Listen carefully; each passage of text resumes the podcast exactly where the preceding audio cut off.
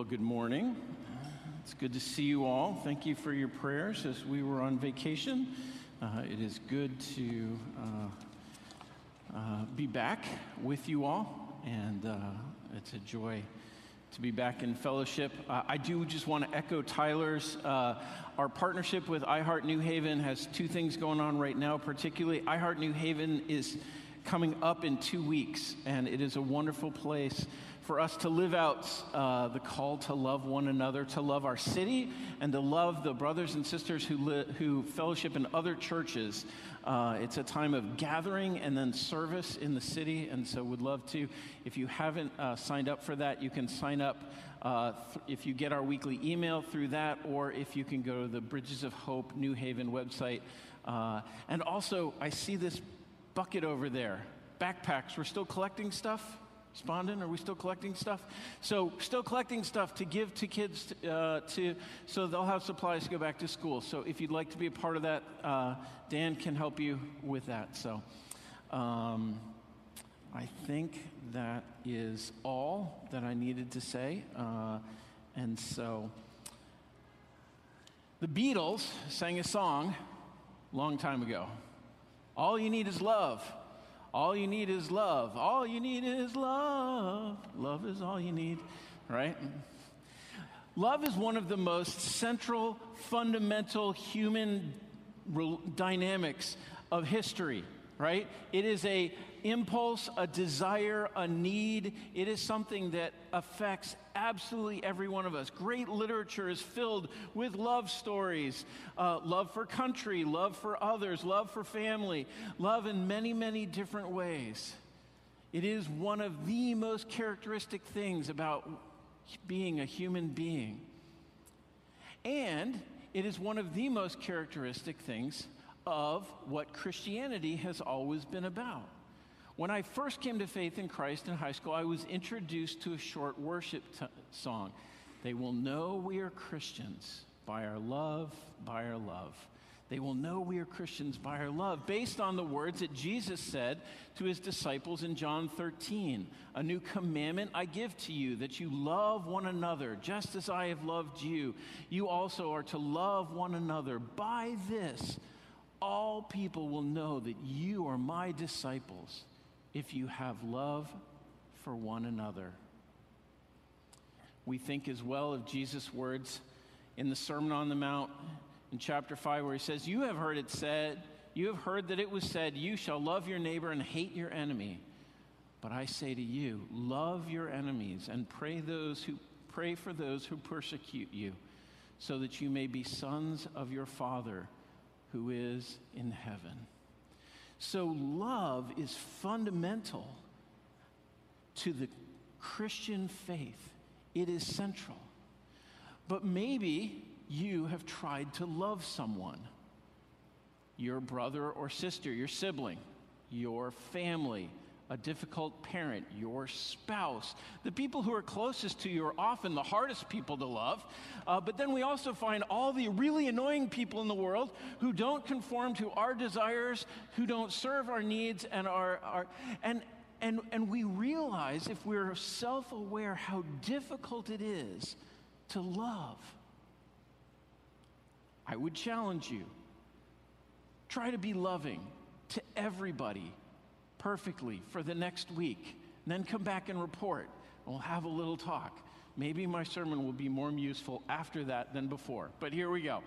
Uh, it's really hard. Sometimes we have moments where we can show great love, even heroic, sacrificial love. But to continue in love, to press on in love, to love in the big and small, how hard it is.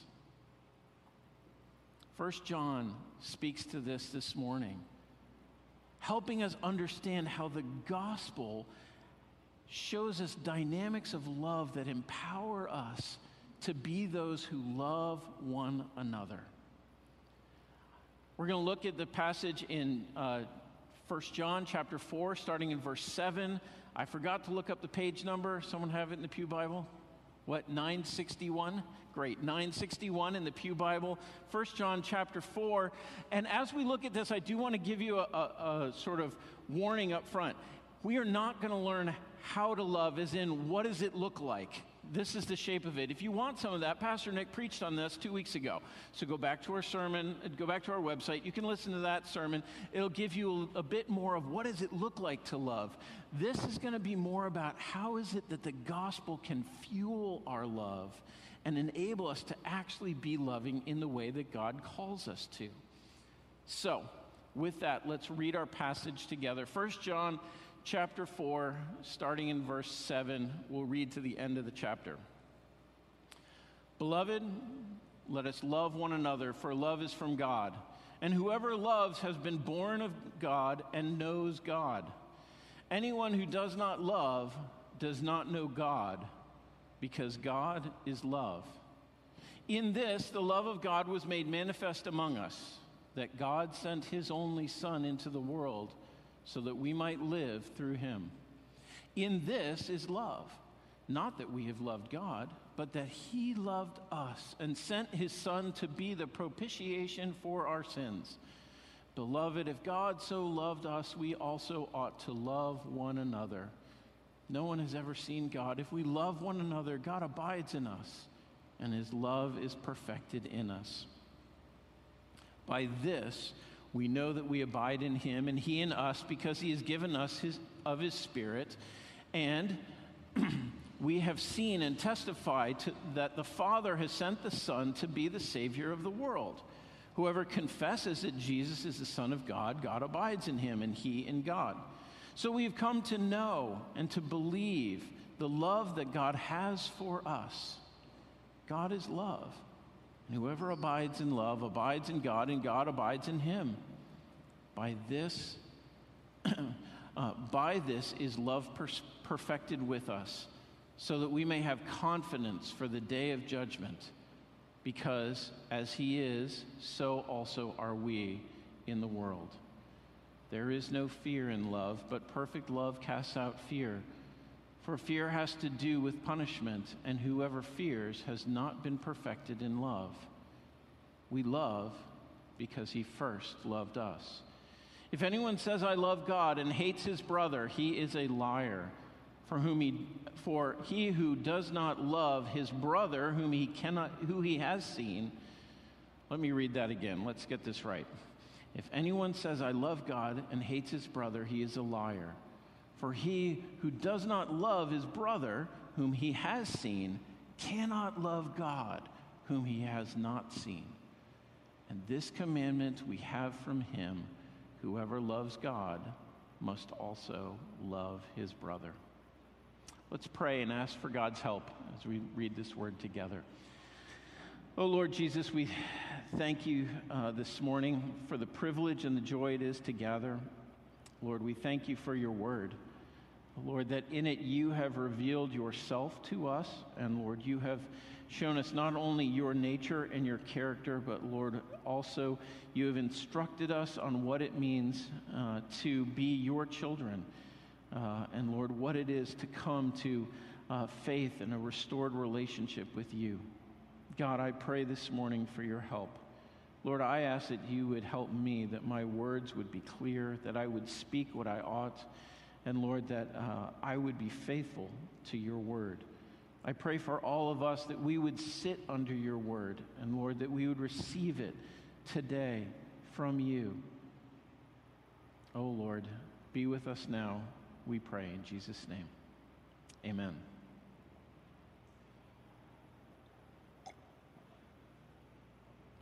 Friends, the message of our passage this morning is not rocket science. It is not difficult. It is simply this God's people love because we know his love for us in Christ. Now, we're going to unpack that, hopefully, and make that more meaningful, uh, but it's there it is, right there. The command is very clear, right? It's framed, the passage is framed in verse 7 and in verse 21. Love one another, right? We are to love one another. We must love one another. Verse 11 says we ought to love one another. Verse 20 even ratchets it up a little bit to say, if we say that we love God, but we don't love our brother, we don't love our brother who we can see, who is in the flesh, who we can actually interact with, then we cannot say that we love God. It is incongruous for someone to say, I am a follower of Jesus and I love God, but I hate people. God commands us to love one another. And what John does here is give us an understanding of the dynamics, the gospel dynamics of love, so that we can understand and appropriate these things and live out the command that he's given us. If you're taking notes, here's your outline. There are three sections. Verse 8 through 10, we're going to talk about God being love. Verses 11 through 16, we're going to talk about abiding in God's love. And then in verse 17 and 9, through 19, we're going to talk about the power of God's love for us. So let's look at these in order. Verses 8 through 10. God is love. This is what we see in verse 8. Uh, as we look again, anyone who does not love does not know God. Why? Because God is love. One of the most profound statements in the whole scripture, right? It's not merely referring to his actions, but it's referring to his character and to his nature. It is not just that he loves, in action, though he does do that. It's not just that he values love, that he thinks it's important, but that he is love. It is fundamental to his nature and his person. And as the creator, he is the fount from which all love originates and all love flows. This is why humanity, throughout all the ages, has always talked about love because God created humans in his image and because He is love, one of the most fundamental descriptors of who He is, then we as human beings know that there is love in the world. And though we always mess it up, we know that it's meant to be there and good because, as His creation made in His image, we know this Creator who is love, and He is the origin of it. But we need to think a little bit more carefully about what it means for God to be love. Because in our culture today, there might be all sorts of things that we think of when you say God is love. You might think God is tolerant or just God is nice. Uh, weirdly, you might think God is an erotic or a sexual being, in, in, which some people have taken over, the, over history right so there's lots of under there are lots of different ways that our culture might use the word love that the bible doesn't and on top of that, uh, we see that when it talks about God being a loving God in the scriptures, there are different aspects or different ways in which he shows his love that sometimes can be confusing if we don't think carefully about it. This is so helpful. All right, little books. So, two books by one of my seminary professors, a guy named Don Carson The Difficult Doctrine of the Love of God and Love in Hard Places. This is three lectures about the nature of God. This is five lectures about how we live it out in hard circumstances. They're free to the first people come to me after the service because I'm giving away. They're great. Part of what he argues in this is that when you look carefully into the scriptures, God's love is not a simple thing, but it is a complex thing. And so God has a love, for instance, among himself in the Trinity. The Father loves the Son just as the Son loves the Father. That's what he says in John 5 20. Um, there's another sense in which God loves, uh, the, he has a providential love for the entire universe. As the creator, he loves everything that he has created. So he sends rain on the wicked as well as on the righteous. He lovingly upholds the world. We see this in places like Matthew 4 uh, or in Acts 17 right? It's also true that God has a particular inviting, seeking, saving love for his fallen world. And so, one of the most famous verses in the Bible God so loved the world that he sent his only Son, that whoever believes in him should not perish, but have eternal life. But then there are other ways where uh, God talks about a special choosing love that he has for his own people. So in Deuteronomy 7, uh, God said to them, It is not because you were more in number than any other people that the Lord set his love on you and chose you, for you were the fewest of all people, but it is because the Lord loves you And in independence and out of his own initiative, he loves his people in a unique and saving way. And then, even within that, with his love for his saving people, there is a sense in which God's love is conditional based on his obedience. God loves his obedient children in a special way that is not shared with all of his children in the same way. So in 1 John uh, chapter 3, it says, If anyone has the world's goods and sees his brother in need, yet closes his heart against him, how does God's love abide in him? So we need to think carefully because if we confuse these things, we see that there are some places where at some, in some ways God's love is for all people. In some ways God's love is particularly for his special people. There is a way in which God's love is unconditional for all of creation. creation. There is a way in which God's, or for the elect, but there's a way in which God's love is particular for obedient children, and so on and so forth. If we collapse these together, we get really confused, and then we become disappointed because we thought God was loving, and then He's not loving in all the ways we think He ought to be. God is not confused in his love, but he is complex. And it depends on his context how he expresses his love. That was a freebie. It's not what John is talking about this morning. But what John does, if right after he says, God is love, he then goes on to say, How do we know God's love? Look with me again in verses 9 and 10. How do we know God's love this way? And the reason why this is so important is because we always, as humans, struggle. Because we ask, how can God be a loving God if? And we look at a circumstance in our life. We look at something going on in the world, or we look at something in our own lives, whether we're suffering, whether we have unmet hopes or desires, whether we've suffered loss or trauma. Uh, these things make it hard to see God's love. And that makes sense. Don't want to like belittle those. Those are not unimportant questions or important processes to work through. But what John does is says if you want to know where to look to know with, with absolute confidence that God is love, here is where you can look. Verse 9 this is how God's love was made manifest, that is, revealed, made known, so that everyone can see it. God sent his Son into the world so that we might live through him. God's disposition for us is that we would not die in our sin and fallenness, but that we would live through his Son. And so his Son came to bring us blessing and life in, in, our, in a renewed spiritual relationship with him. Verse 10 this is love. Not that we loved God, but that He loved us. And in a particular way, He did it. He sent His Son to be the propitiation for our sins. Now, if you were here earlier this summer, I already did this, but I'm going to do it again. Propitiation, this is your 25 cent theological word. What does it mean?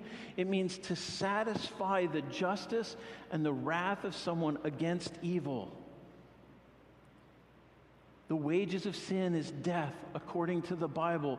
God hates sin because all sin is evil. We think that's a good thing until we have to say, I'm a sinner too. And then we think it's a terrible idea. And we think, no, no, no, I'm not really that bad. But all sin is evil and we need it to be judged and we want it to be judged. So God comes and He says, I love you and I want to rescue you from your predicament.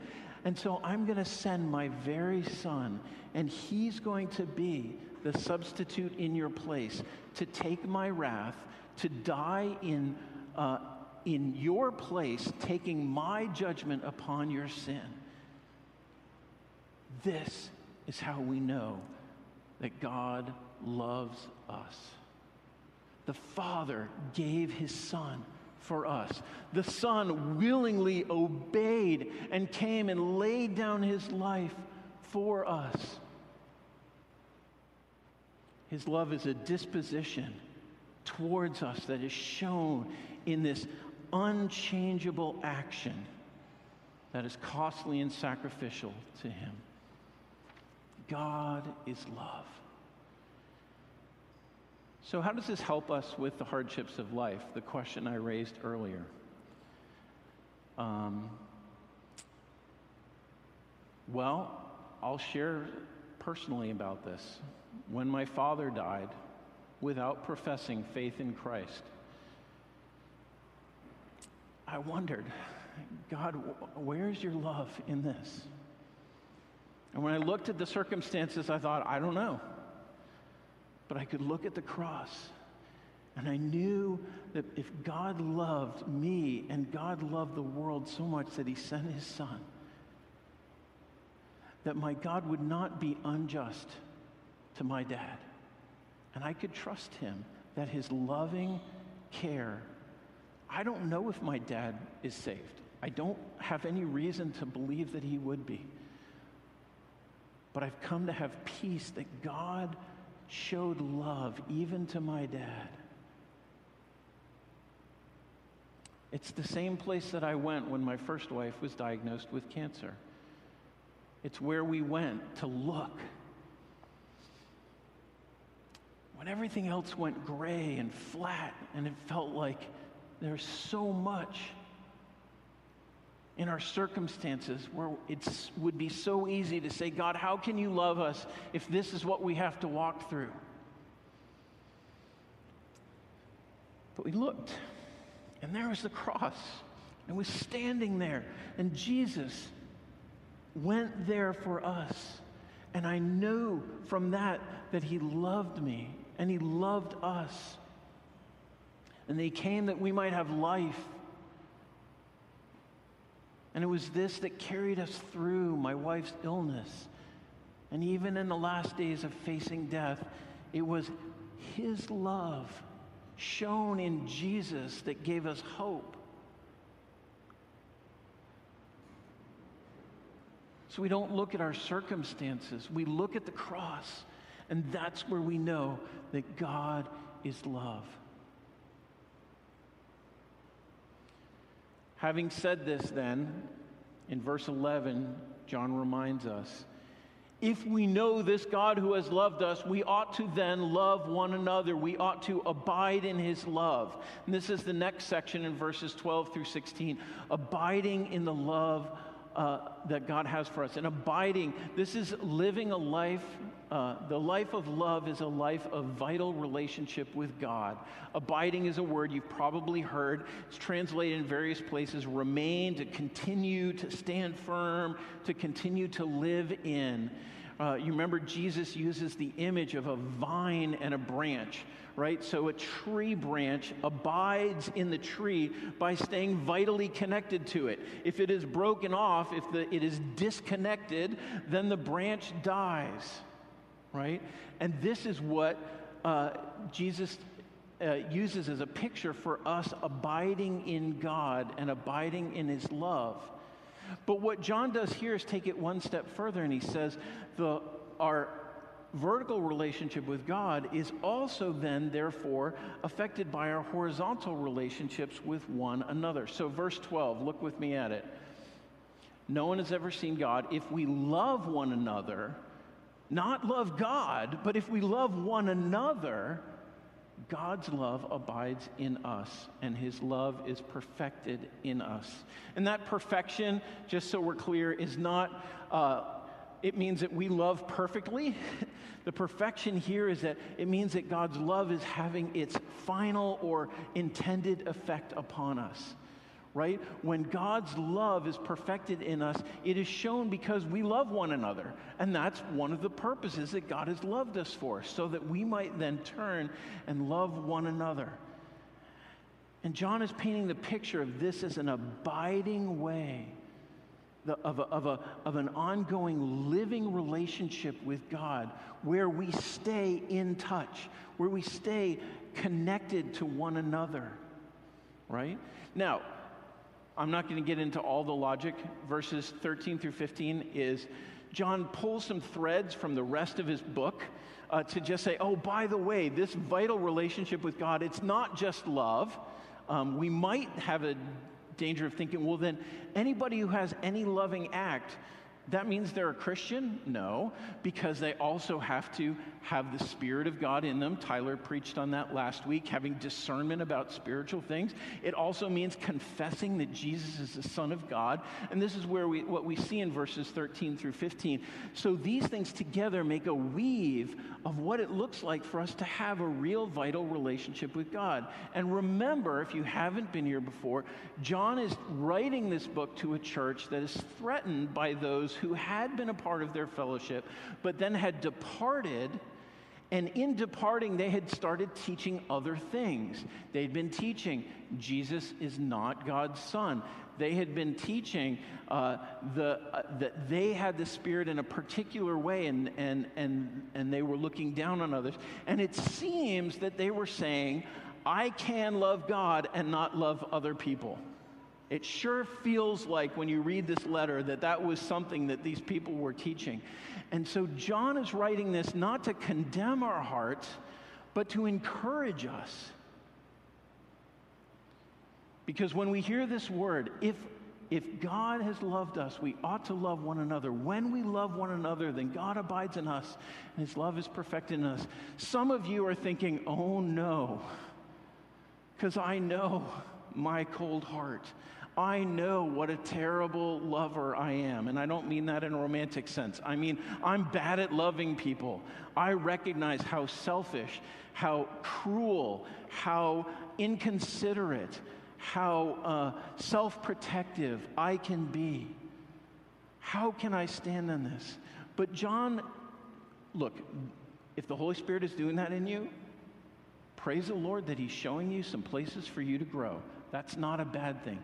But what John is writing saying, when you deny that you should be loving, when you deny that you have any, when you throw off any responsibility to love people and say, that's not my job, I just love God and do whatever I want. You can't say that and be a real Christian. You can't confess that.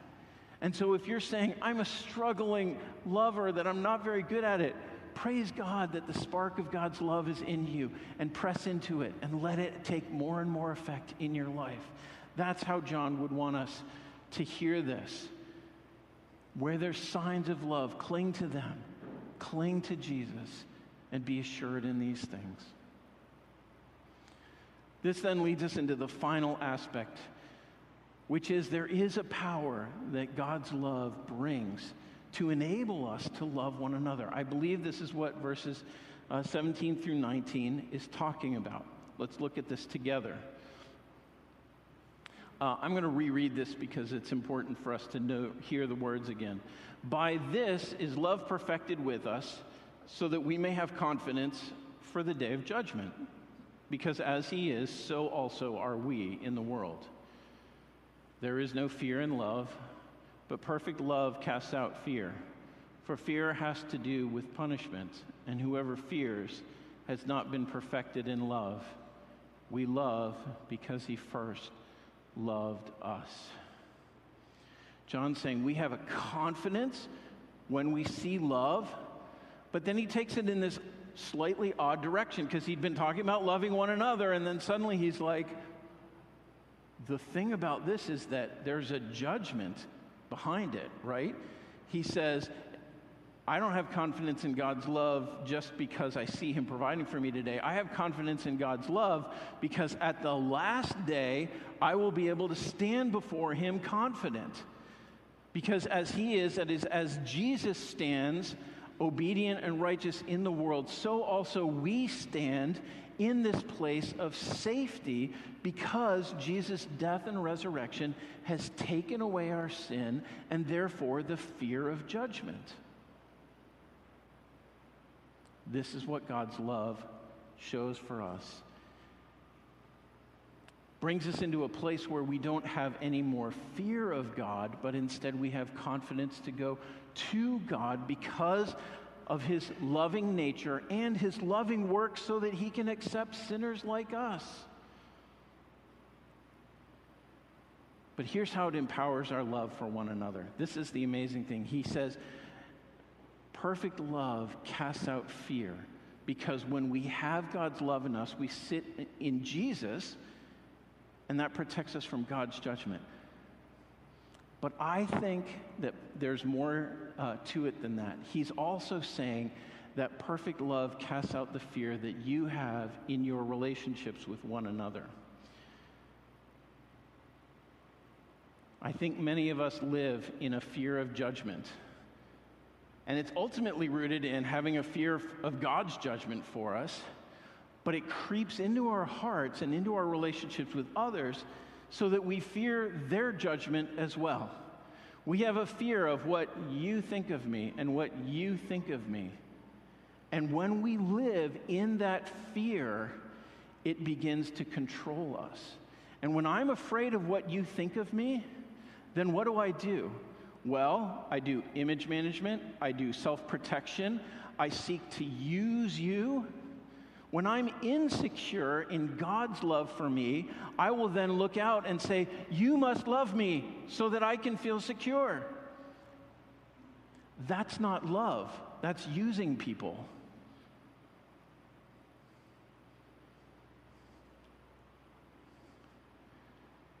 But when God's love comes to us, when we are secure in His love for us, when we know He loves us,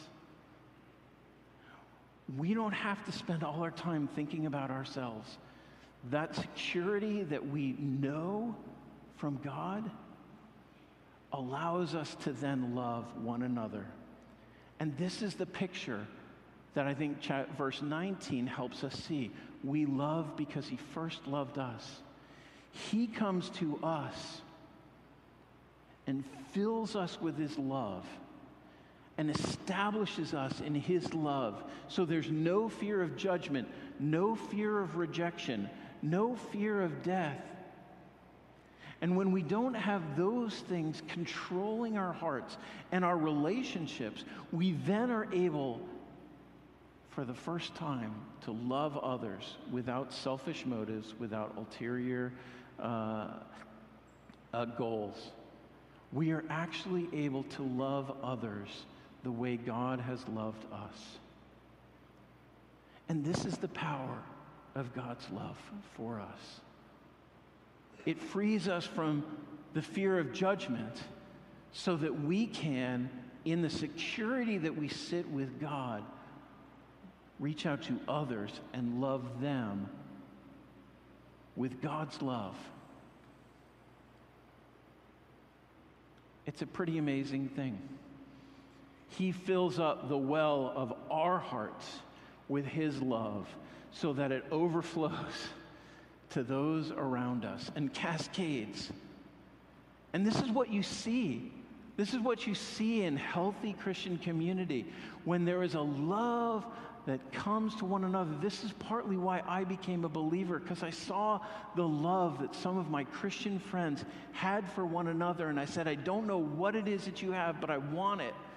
And it's because they were secure in God's love, and so they were able to love me and others in a way that I'd never seen before. I came to know that they were Christians because of the love that they had for one another.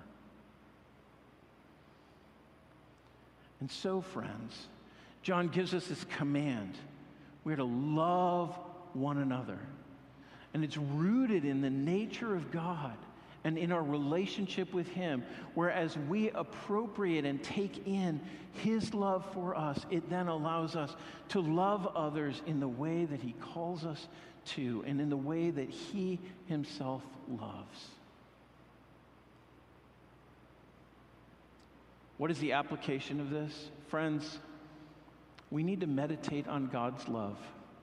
Not in the modern self help way of we need to meditate on God's love to think, I'm cute, I'm smart, and dang it, people like me kind of way. It's not that that's what God is saying to us.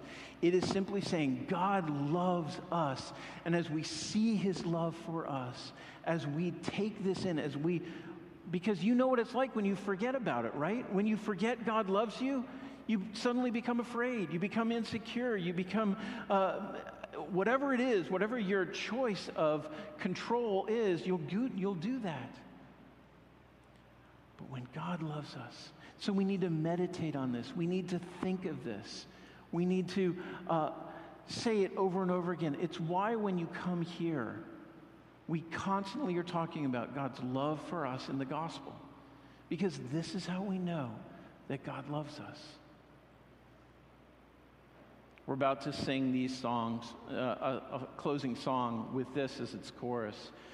Oh, the everlasting love of God, it shall ever be my song, so immense and free, more than life to me, the everlasting love of God. This is the love we know. This is the love we sing of. So, friends, as we go from here, I pray that you may know the love of God. If you're here this morning and you've never placed your faith in Christ, know that He loves you and He calls you to submit to Him and put your faith in Him and receive His love, the love that sent Jesus on the cross to die for you. If you've been a Christian forever, remind yourself of this truth God is love. And from this, friends, may we be the kind of loving community that God calls us to be. Let's pray. Lord, we have touched on things that are too great for us this morning. Lord, your love is got a height and a depth and a width and a breadth that we can never fathom to the depths of it. Lord, it is greater than the ocean. Lord, we praise you. Uh, we praise you for that. And we praise you for the greatness of your love. Lord, help us. Help us to know your love. And in knowing your love, help us to be those who love as you have loved us. We pray this in Jesus' name. Amen.